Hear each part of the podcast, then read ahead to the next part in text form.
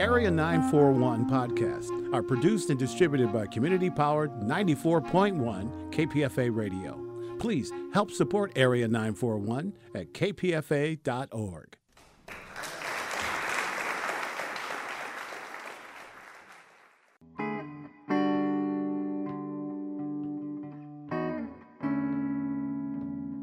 This is the Area 941 Radio Wolinsky podcast. I'm Richard Wolinsky, and we're talking about books, about theater, about film, about television, and from time to time, even about KPFA, Pacifica Radio. My guest is Andrew McCarthy, who has a novel, Just Fly Away. Andrew McCarthy has written a couple of travel books, The Longest Way Home, Journey Home, editor, Best American Travel Writing 2015. Andrew McCarthy is also an actor, Pretty in Pink, probably the best known, but there was also St. Elmo's Fire. Several films going down to a TV show last year called The Family. Yeah, The Family. Yeah, it was short lived. And TV directing. You've done a lot of directing of series shows, which actually I want to ask you about because that's something no one ever talks about, which is if you're a director of a TV show that's been on a while and has a showrunner and people, and you're walking in and doing it, what does that mean? But we'll get to that in a bit. First, let's talk about your writing career, which has led you to this novel. I understand this novel began as a different novel, an adult novel that you've been writing for like seven years. Yeah, I had been messing around with this idea of a book about a guy who has a one night fling and has a kid out of it. The whole notion was the notion of secrecy and how incrementally that can sort of destroy one's life. And so it was a book about a guy who had this kid and he didn't tell his family. And I worked on it, yes, like you said, about six, seven years. And I just couldn't seem to crack it. And I mean, I did other things. At the same time, I stopped and put it down and wrote travel book and various other things. My favorite character is always the 15 year old daughter, though who is a very, very minor character in it. And one day I just turned it around and started writing from her perspective. I was sitting on a plane waiting to take off, and I just said, My dad's got another kid across town. And from there, it just sort of started. And so what I'd struggled with for months and months or years quickly just sort of came out. Just Fly Away is a young adult novel. Is it the same novel that you would have written if you were not thinking young adult? I could have certainly written an adult novel from a 15 year old girl's point of view, but there was something about, and I knew nothing really about YA genre, as it were, but there was something about the emotional kind of immediacy and directness that YA speaks to that I thought was really useful and I was writing from that place in myself, that 15 year old in myself who that hurt, angry, lonely, and writing exactly to that spot in myself too. So I knew instantly that it was a YA thing. You know, and like I said, I didn't have a lot of experience reading YA. I didn't. I just sort of knew that there was this sort of emotional, ferocious vulnerability about that YA genre that I liked. Is the story that you were writing those seven years? Pieces of things that didn't quite work. Is that basically the story only told from her point of view? No, it's not at all. Actually, I mean, the the inciting event is the only thing really that's similar. It's like okay. I, I had six, seven. I mean, so many drafts of that novel, and it took place over 25 years of a marriage. And the daughter was 15 for maybe 10 pages in the book, and I loved her at that moment, you know. And it was as if that book. The metaphor is, is that it was like a tree in the woods that died and fell down, and from it, this book was sucked all the nutrients out of that nurse tree and became this. I mean, the characters are the same. The girl has a sister. Lucy has a sister, and her parents. Their jobs are the same. Their hometown is the same. The inciting incident is the same. But from then on, everything was different. It, it sort of launched into a. I think there's one scene when the father finally confesses is the only scene that was similar in both books. The rest, this Lucy runs away from home. She goes up to Maine, look, looking for answers. No, all that's different. Was the wife as calm about it all in the other version? No, because it went like say over 25 years. So oh, you yeah, got so... from the moment of the wife finding out, and then all that. What I thought was interesting about and the sort of YA of it all we don't really know the wife's reaction because as a teenagers and these kind of things, it's only from Lucy's very unreliable, and so it's only from her perspective. And she, whatever her mother's going through, we don't really know. It's only Lucy just sees these things on the surface and reacts to them. And she alludes briefly to a moment when her mother didn't speak for a while, and maybe that was when she found out all that kind of stuff. But there's something very subjective about that YA kind of thing that when you're that age, the world is so revolving around you. You just took the voice wherever it went at that point. It told me where to go. I thought it was going one direction, and then the only thing I did right in the novel was listen to Lucy, and she told me where to go. I thought I, I would be writing sentences and I wouldn't know where the sentence was going to finish when I started it. And then I'm like, oh, she got on the train. Oh, she got on the train. Well, she got on the train, then she's going to New York, and she's she's in New York. Oh, she's going to Maine. Oh, she's going to Maine.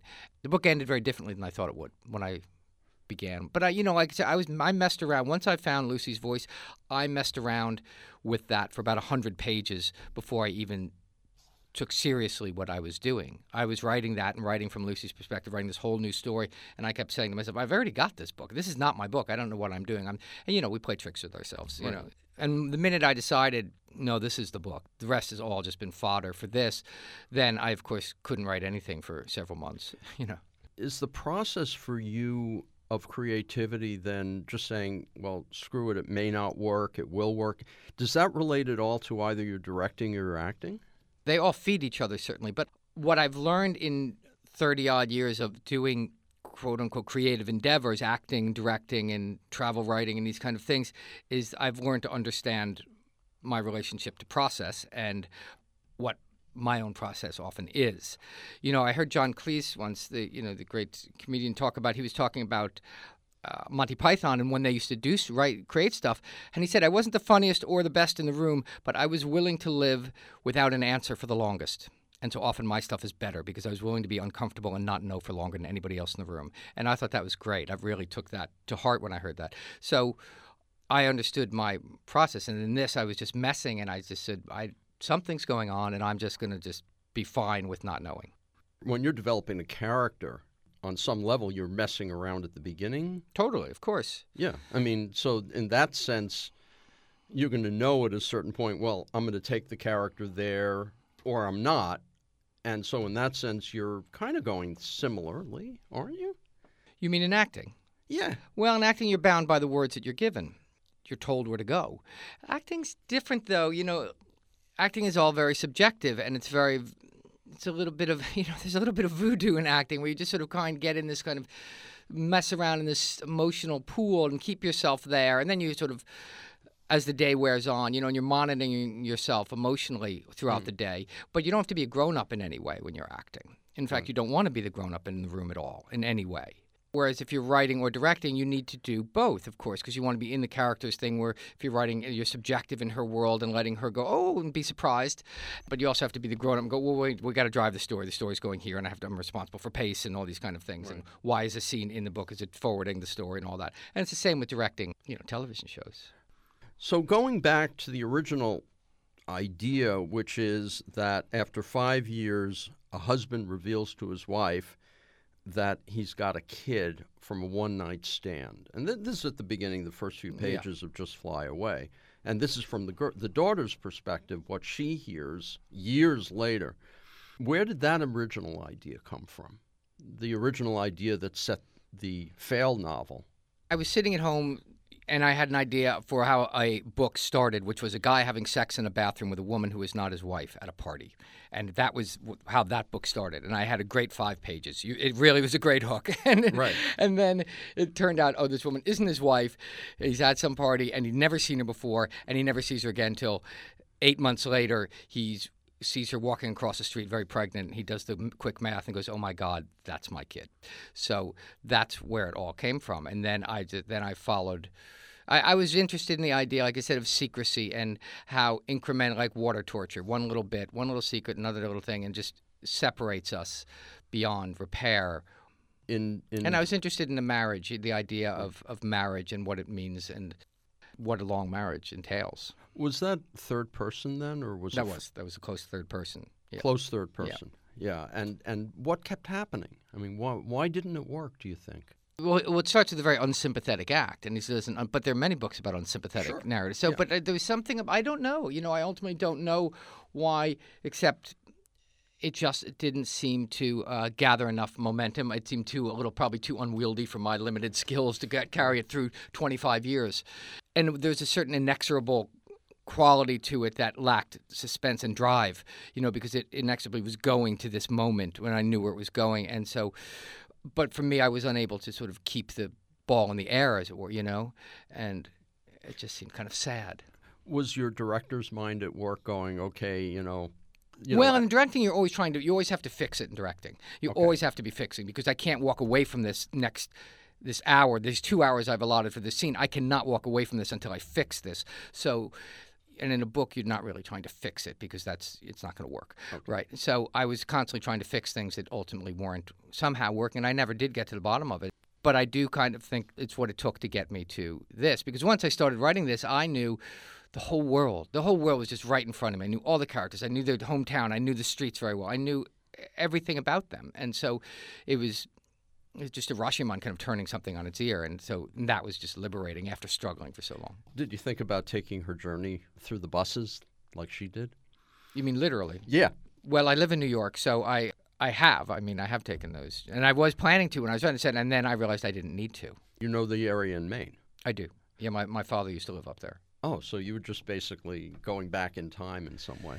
you know, it's just that kind of thing where reality and things mishmash around. You stir up the pot, and sort of out comes what came out. Well, one of the things I noticed, Andrew McCarthy, about Just Fly Away is that even though the failed novel went in different directions, there seemed to be an underpinning in the entire story. It felt like there was more going on outside the story that we just didn't know about, which is a good thing.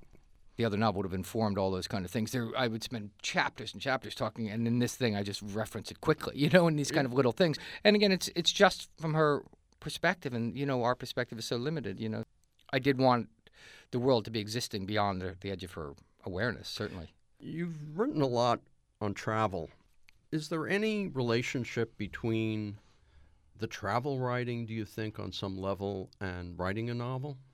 Well, I certainly felt comfortable once she hit the road in this book, when she just sort of accidentally really just kind of walked out of her house and suddenly was on a road trip that she told no one about. I, I felt very at home there. The theme of escape, I think, is one that I explore a lot. I like, you know, in my other book, it was, it was largely about escaping one's life and sort of running. Are we running away or are we running to? And I always think that um, I'm a great believer in escape. I don't think you know that wherever you go there you are is all very true. And yet we can sort of jettison ourselves and run smack into what we were looking for without knowing that's what we were looking for which is what happens to lucy in the book and what's happened to me in my life very many times. You know travel has sort of been the university of my life i say because i, I would figure things out by leaving and confronting myself. You went to the top of Kilimanjaro, you went into the jungles in Costa Rica and, and the Amazon to find out who you were, I guess. Well, I mean, you know, I was also doing on writing, travel writing assignments and things. But I mean, Oh. I, I mean, my writing, travel writing, has always been sort of first person experiential. You know, I'm a great believer that travel transforms people and changes people. So that's sort of the thread that's underneath every travel story that I ever do. I may be writing about Paris, but really, um, what I'm writing is about is this is amazing. It changed my life. It'll change yours too. I want to go back to your beginnings. Back in the days when you were just learning acting, were you also writing? No, I didn't come to writing for years and years. I don't. I didn't read. I was not a reader. I don't think I read a book Really? till I was thirty. No, I didn't write at all. I mean, writing came to me sort of accidentally while I was traveling. I would travel a lot for months at a time and in faraway places, and I would start to get lonely at times and a bit untethered. And someone suggested I keep a journal, so I tried to keep a journal, and that was kind of a pathetic effort. You know, oh, I'm so lonely. The food's so bad. I want to go home, and every day was the same in my journal. You know, so I just began writing down. Once I was in, and exactly when I was in Saigon, and a kid pulled up next to me on a scooter, and he said, "Hop on, I'll give you a ride." I'm like, leave me alone. Goes, no, I give you a ride. Leave me alone. I give you a ride. And he wasn't going away, so I hopped on his scooter and he showed me Saigon. He showed me where his father was arrested, where his mother's garden used to tend garden. Anyway, he, I spent the day with this kid, and I went back to my hotel room and I wrote down what happened. And I know just from intuitively, even for having been an actor for so long, I know story and that it's about story. If I did any one thing right in being a travel writer, I knew very quickly was tell me a story, don't sell me a destination.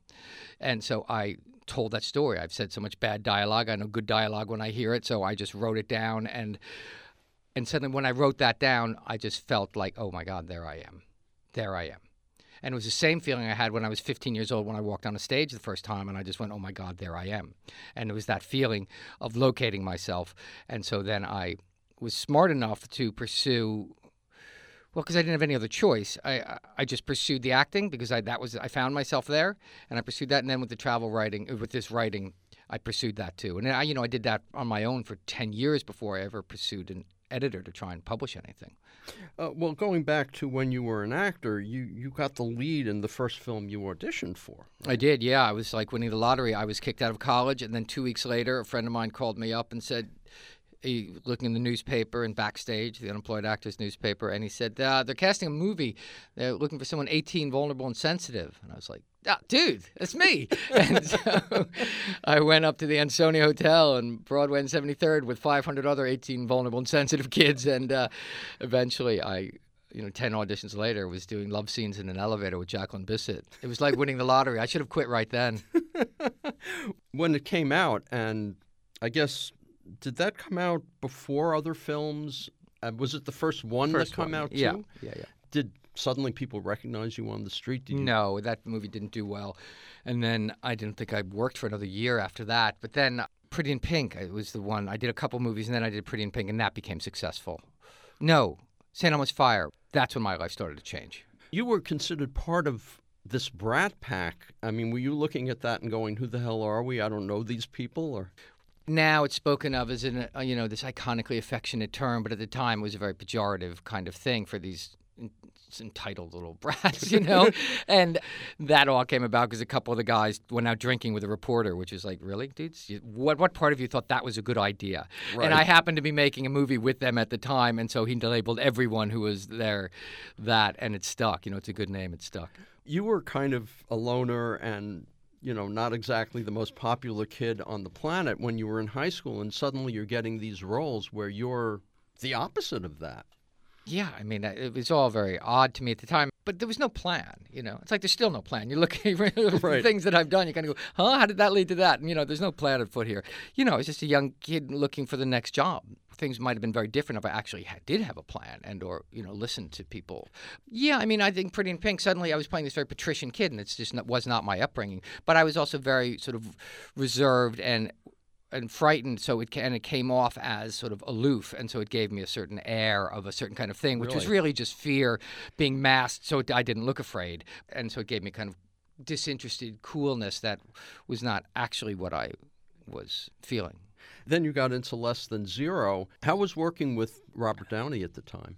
That movie well, it wasn't successful certainly when it came out, and it was, and we reshot a lot of that movie because when the studio executives finally saw it, they realized, oh, this is a movie about our kids, and this, they can't behave like this. So they, oh, and really? it was the '80s, you know, it was a Nancy Reagan just say no era. So you know, a lot of it was reshot to flushing cocaine down toilets and trying to do that kind of. So the movie ended up being a bit of a mishmash and not particularly very successful, I don't think. And it was hard for everyone. I think Bobby was having a hard time at that point, and we were all it was all a lot shot at night, and it was all you know the '80s. It was not not pretty. You were not dealing too well at that point with celebrity. I certainly withdrew, and I wasn't comfortable. I was not a Kennedy. I was not bred for success in that way. You know, it was it was surprising to me when I was suddenly inundated with sort of attention, kind of thing. I didn't quite know. I was surprised by that, and suddenly like a big wave smashed on top of me, and I was standing there dripping wet, and I was so I was a bit shocked by that. Somewhere along the line, you decided that you would try theater, and you wound up in Broadway in the '90s. Well, I'd started in doing plays in New York, First time I was on Broadway, I guess, was '85, and then I just sort of came around back to, to doing theater, and it just sort of, you know. But like you do any project, you never know which ones are going to be the successful ones and which ones are just going. to, You know, you think this right. is this is it. Like when doing Pretty in Pink at the time, I thought this is a silly movie about a girl making a dress going to a dance. Why why were we making a whole movie about this? And you know, 30 years later, we're still talking about it. So you never know what's going to be successful or not. You also did some interesting films like uh, Joy Luck Club and Mrs. Parker and the Vicious Mm. Circle. I mean, these were not films that are necessarily well remembered today, but they were good films. Yeah. It was an odd thing, I suppose, because I was very successful in a certain way when I was young, and they, they weren't particularly the kind of movies. They weren't well respected, certainly those movies, like you know the Pretty in Pinks and the St. Elmo's Fires of the World. You know they were not. They didn't really even do that well at the time. But because it coincided with VHS, they were suddenly you could take those movies home, and people could take ownership of us in a way that generations before never could. So people watched those movies 20, 30 times, and suddenly, you know, I'm forever placed as a 22 year old in their minds. You know, which is lovely. And then I, I drank too much, and so I hid behind it with all that for went on for a while, and it's a meandering path. It sounds as if there was a point maybe there wasn't, where suddenly Andrew McCarthy's going, What the hell am I doing? and begins to rethink what he's doing. And well, in hindsight, I suppose it can look that way, but it, at the time, you're just sort of doing the next thing that comes along. I do think that travel writing sort of gave me a, another chance at creativity in a certain way and reinvigorated my sort of creative life, certainly, because I was just doing movies that aren't particularly very interesting or parts that weren't particularly very interesting, and I wasn't that interested in them. You know, in my life, I started traveling and then when my life sort of became changed by travel, it I found it of value, like saying. So then the writing again, just sort of by following my nose, it became something. How did you get into the directing? I'd made a short film, and then I was acting on a show called Lipstick Jungle, and a director fell out, and I was sitting actually at lunch with the producer, and he goes, "Oh, hold on," he answers his phone, and goes, oh, and he hung up, and I said, "What's the matter?" And he goes, "Oh, our next director dropped out," and I said, "Oh, I'll do it," and he just looked at me and said okay. and so there I was. But I mean, it had been something I'd been wanting to do. And so, like I said, I made a short film from a Frank O'Connor story and stuff. And, and so I began television directing. And, you know, I quickly had an aptitude for it because. I've been around sets my whole life. I don't like to waste time. I know what needs to be done. I know what time is wasted on. And I came in on time and under budget, and in television, that makes you a very good director. And then you add on top of that, if you actually have an idea on top of that, Jesus, you're Orson Welles. So it's just a job I knew how to do intuitively. Getting into this, a lot of shows have specific looks and feels, and certainly you're dealing with the showrunner, and you're going from show to show. Do you do research before you walk in on any of these shows? Well, you certainly watch the show. You definitely want to watch the show and see what oh, you know. But if it's a new show, there isn't much to go by. But right. you know, I kind of look at episodic directing as like going to director gym. It's as if you go and go this week. It's this show's done in a very handheld sort of verite style. So this week it's like doing I'm doing biceps. Next week it's very studio mode, so I'm doing chest next week. And so you get in great shape. You build your muscles. You know, and that's really interesting. But yes, you go in and you there are certain tools besides knowing what to do on the floor and how to run a set and how to stay on time and on budget and deal with performances because I'm an actor, right? So I have every every bad neurotic habit that an actor has. I have them all, so I understand them in actors. So I'm able to f- quickly help actors through that. And actors give me the benefit of the doubt because I'm one of them. So they, in, I walk in and they trust me, and I pay attention. They see that I'm watching them. Whereas many TV directors don't watch; they're watching their wristwatch because that's the most important thing on a TV. You have to make the donuts directing is like any job where you have a lot of people for it's you're just empowering people to do the best that they can. And if you see that there be people being seen and appreciated and valued they're going to work better and faster and you're going to go home sooner and then you go home sooner the first day. They go oh wow it's going to be like this the next this week. So they come in and the guy i always say like the example is the prop guy comes to me the first day and says i got a blue one and i got a red one. Which one do you want? And i'm like i don't know which one do you want. Which do you like? He goes I, I don't know. I got a blue and a red. I go, yeah, which one do you like? I like the red one. Okay, use the red one. Next day comes to me goes, I got a blue and I got a red. I like the red. This is why. I'm like, oh, cool. Let's use the red. Next day comes I got a blue, red, and an orange. It didn't say anything about an orange, but I thought the orange might be good because his sister loves orange. I go, yeah, let's use the orange one. And suddenly the orange is a great idea, and I get credit for it because I'm the director. And he's empowered. He's working. He's creating. He goes home having a great time. His whole crew's working better, and everybody's doing a better job, and the show's better. And the showrunner comes to me and goes, I love the way you had the orange one in there. That was great. But that's like any kind of boss job, right? You know, TV directing, you are not the boss. The showrunner, which is generally the writer, is the boss. Whereas in movies, the writer is the first one under the bus. But in TV, the challenge is often those writers are not cinematic or visual people. So sometimes they are, but often they're not. It's navigating personalities. The, the people that work forever in television directing are great get along guys. Hey, go do this. Sure, great idea. I tend not to necessarily be that way. I often have a strong opinion and you know, I have learned with confidence and time to sort of go, you know what, it's, but it's not my bat and ball. If they want me to do a certain thing, sure, I'll go do it. But let me just explain to you why I'm doing this in the other way. And they'll often go, oh, actually, that's a better idea, do that. And other times they go, no, no, I want to do that. Certain writers just want to see their faces talking and that's what they want. Other writers are fine to be completely visual style, and I don't need to say you can be on the back of his head when he talks. It's fine. But there are other writers that you know. So you have to know what they want. So you want to not mess with their show too much, but they want you to bring something to it. So it's finding that sort of happy balance. Do any of those episodes, single episodes of any of those shows, stand out for you in terms of your own creativity, where you kind of say, I nailed that one really well.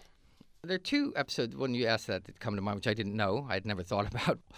On Orange is the New Black, the first season, there was an episode about a chicken. The girl sort of finds a chicken, and or there's a chicken in the prison somehow, and there was something about that I just did well. And then this show, *Halt and Catch Fire*, uh, is a very interesting, good show, I think. And I did a particularly good episode of television, you know. And it was about nothing happened in the episode, but it was about the Fourth of July weekend when people weren't working, and it's a show about people who are working, and so it was about a weekend when they weren't working. That that sort of suits me anyway. How do you fit in the uh, the travel and the travel writing with all of the directorial work, then? Well, like I said before, I like to escape. you know, they all feed each other. I do less travel writing now. I do a lot more from my desk than I used to. Um, there were a number of years, like five years, I suppose, where I was really intensively traveling, travel writing. I do less of it now than I would. I mean, I love it and I miss it, but uh, you know, my life is situated that it's it's not. Now that you're you're writing novels, you don't have to do that. Do you think about something like Just Fly Away becoming a screenplay?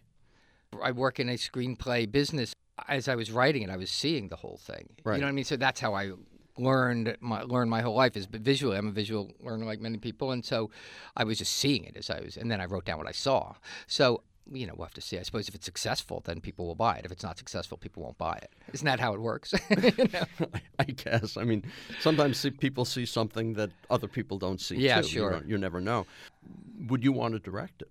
No, if I did, I would write the screenplay. Uh, I, I would like to do that, I would think. But no, because it's not the genre of movie out. And when you're directing, I haven't directed a film yet, and I have a very clear idea of sort of what I'd like to do, and this isn't that genre, and you get pegged very quickly. You only get one chance to make that. You know, and in acting, I was suddenly making these kind of teen movies, and I didn't wasn't aware of being, and I wouldn't have the wherewithal to alter that course to sort of take it where I wanted to go.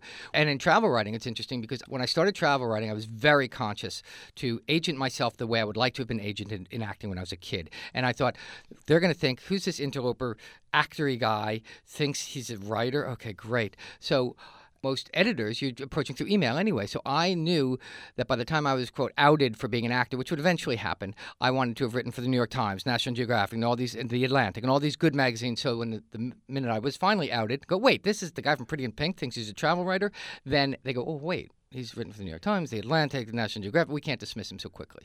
Well, when you say you were outed as an actor, well, just one of the pe- editors realized that, and they used it as a tried to use it as some publicity thing. oh, thing. So... You know what I mean? So and it was like, but what did it matter? You know, right. at that point, it didn't matter. It wasn't like some vanity thing where I'm, I like to travel and go places, so I'm going to write about it. It wasn't that, you know, and I didn't want it to be perceived as that. And so I made sure I couldn't be easily dismissed at it. So in the very beginning, you know, there could be Andrew McCarthy, there could be dozens of yeah, Andrew exactly. And it was just, you know, I never spoke to editors. It's all done by email. Right. And I wrote a good story, and there it was.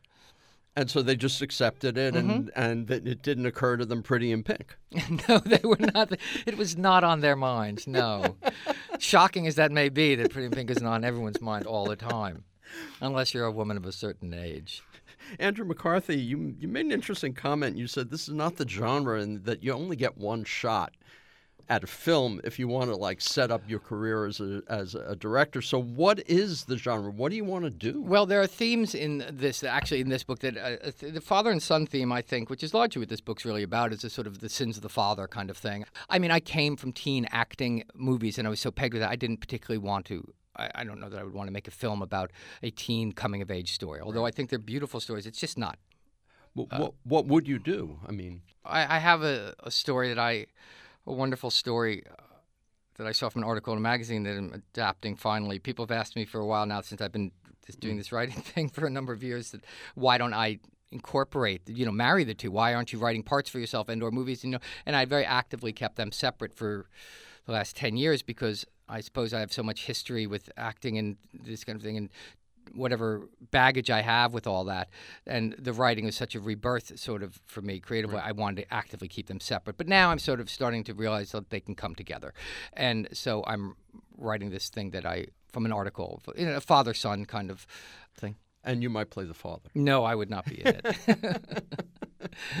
but you like doing the acting still because you're still I doing do. it. I mean, you have I, a movie coming out. I hadn't acted in about five years or so till I did that that show you mentioned a while ago, The Family, uh, which was interesting because I played a, a pedophile in the show, which was an interesting. And I suppose if I'd still been actively trying to really have this acting career, I might have looked twice and gone, "Well, is this the kind of thing I should be doing?" You know. Whereas I have a day job in directing, and so, uh, and then travel writing and whatnot. So I kind of when that came up, I said, "What the hell? This is really interesting, peculiar, disturbed person. I want to let's do that." And I really enjoyed it again. I loved uh, the acting in a way that I hadn't in years. You know, because I suppose it was free of the vanities and all that. I mean, if you're playing a pedophile, you're not playing someone who's an attractive personality. So. Right. That was very liberating. Also, it's a bit like when people ask me, "How can you write a book in the voice of a 15-year-old girl?" That distance from self made it very liberating to inhabit fully. You know.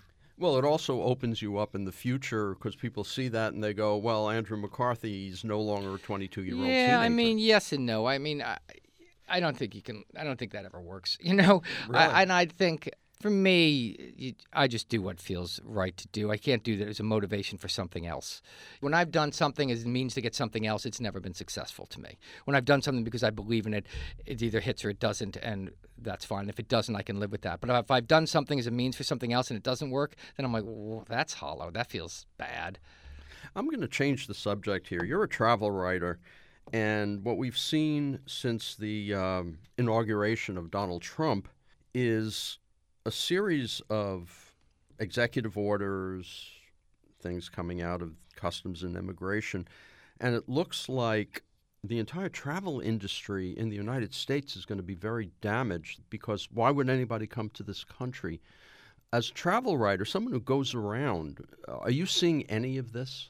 In my travels around the world, I have found that the world seems much better than we are at differentiating between our government and our people and our country. You know, a lot of places I go, people go, I don't agree with your government, but Americans are great. They're really curious, they're interested, they're courteous, and they tip well. You know, but your government, I think, is kind of crazy or something. 38% of Americans have passports, I think, around there. Half of us have ever used them, and most of them to go to Mexico or Canada.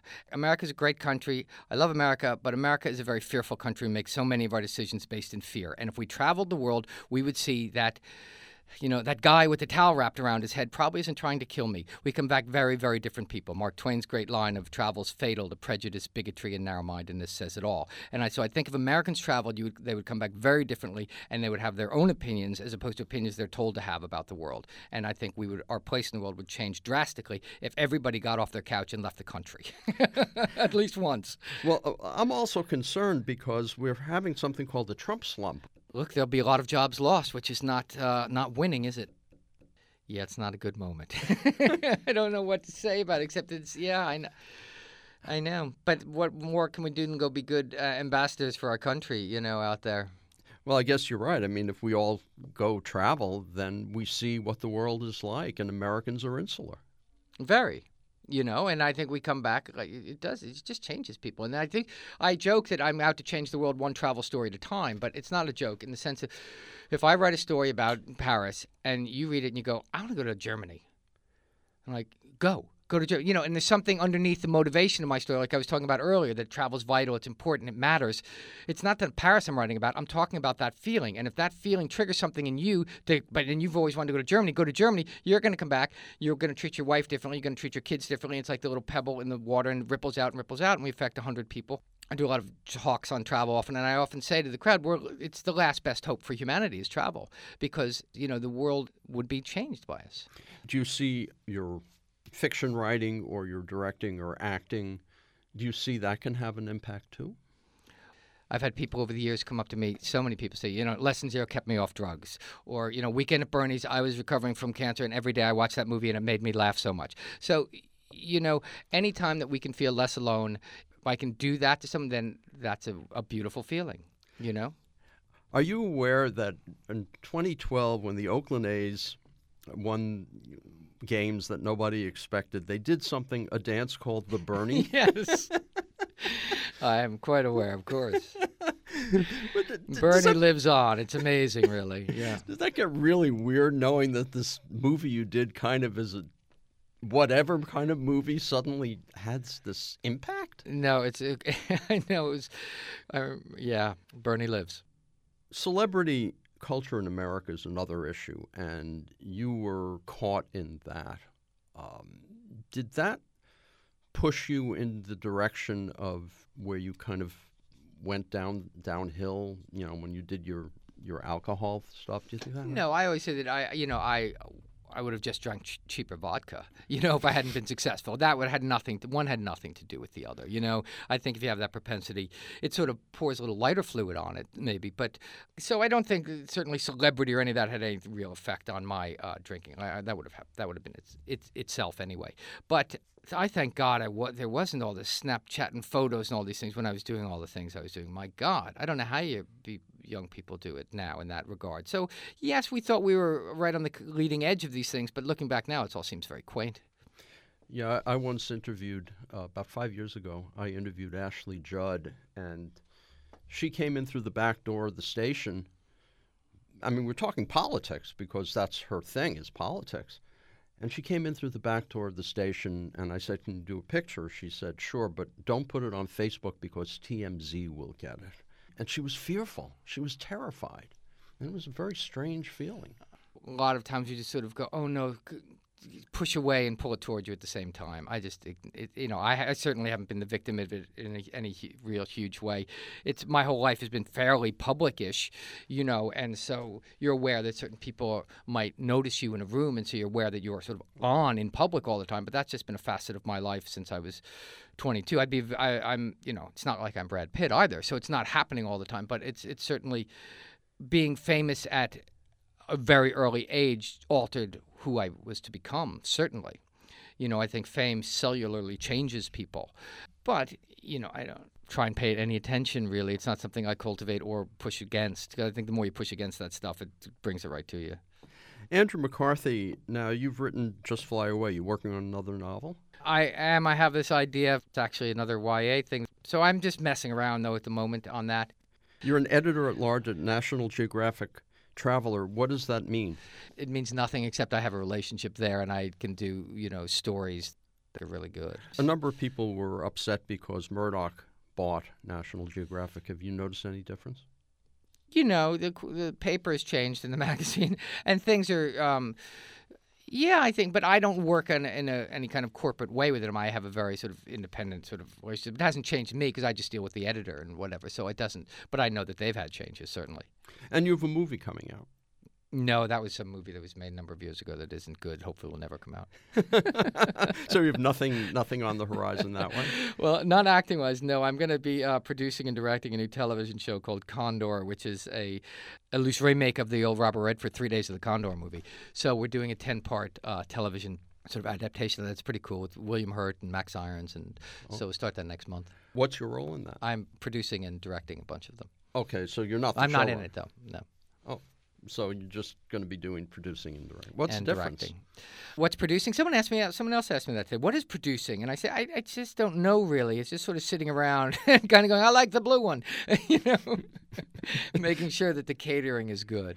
So yeah. the, the producer in you says, I like the blue one. The director says, that's the one we use. Yeah, exactly. To listen to more of these interviews, go to my website, bookwaves.com or find the Bookwaves and Arts Waves podcasts at kpfa.org. Or you can subscribe to both podcasts via iTunes. Until next time, I'm Richard Wolinsky on the Area 941 Radio Wolinsky podcast.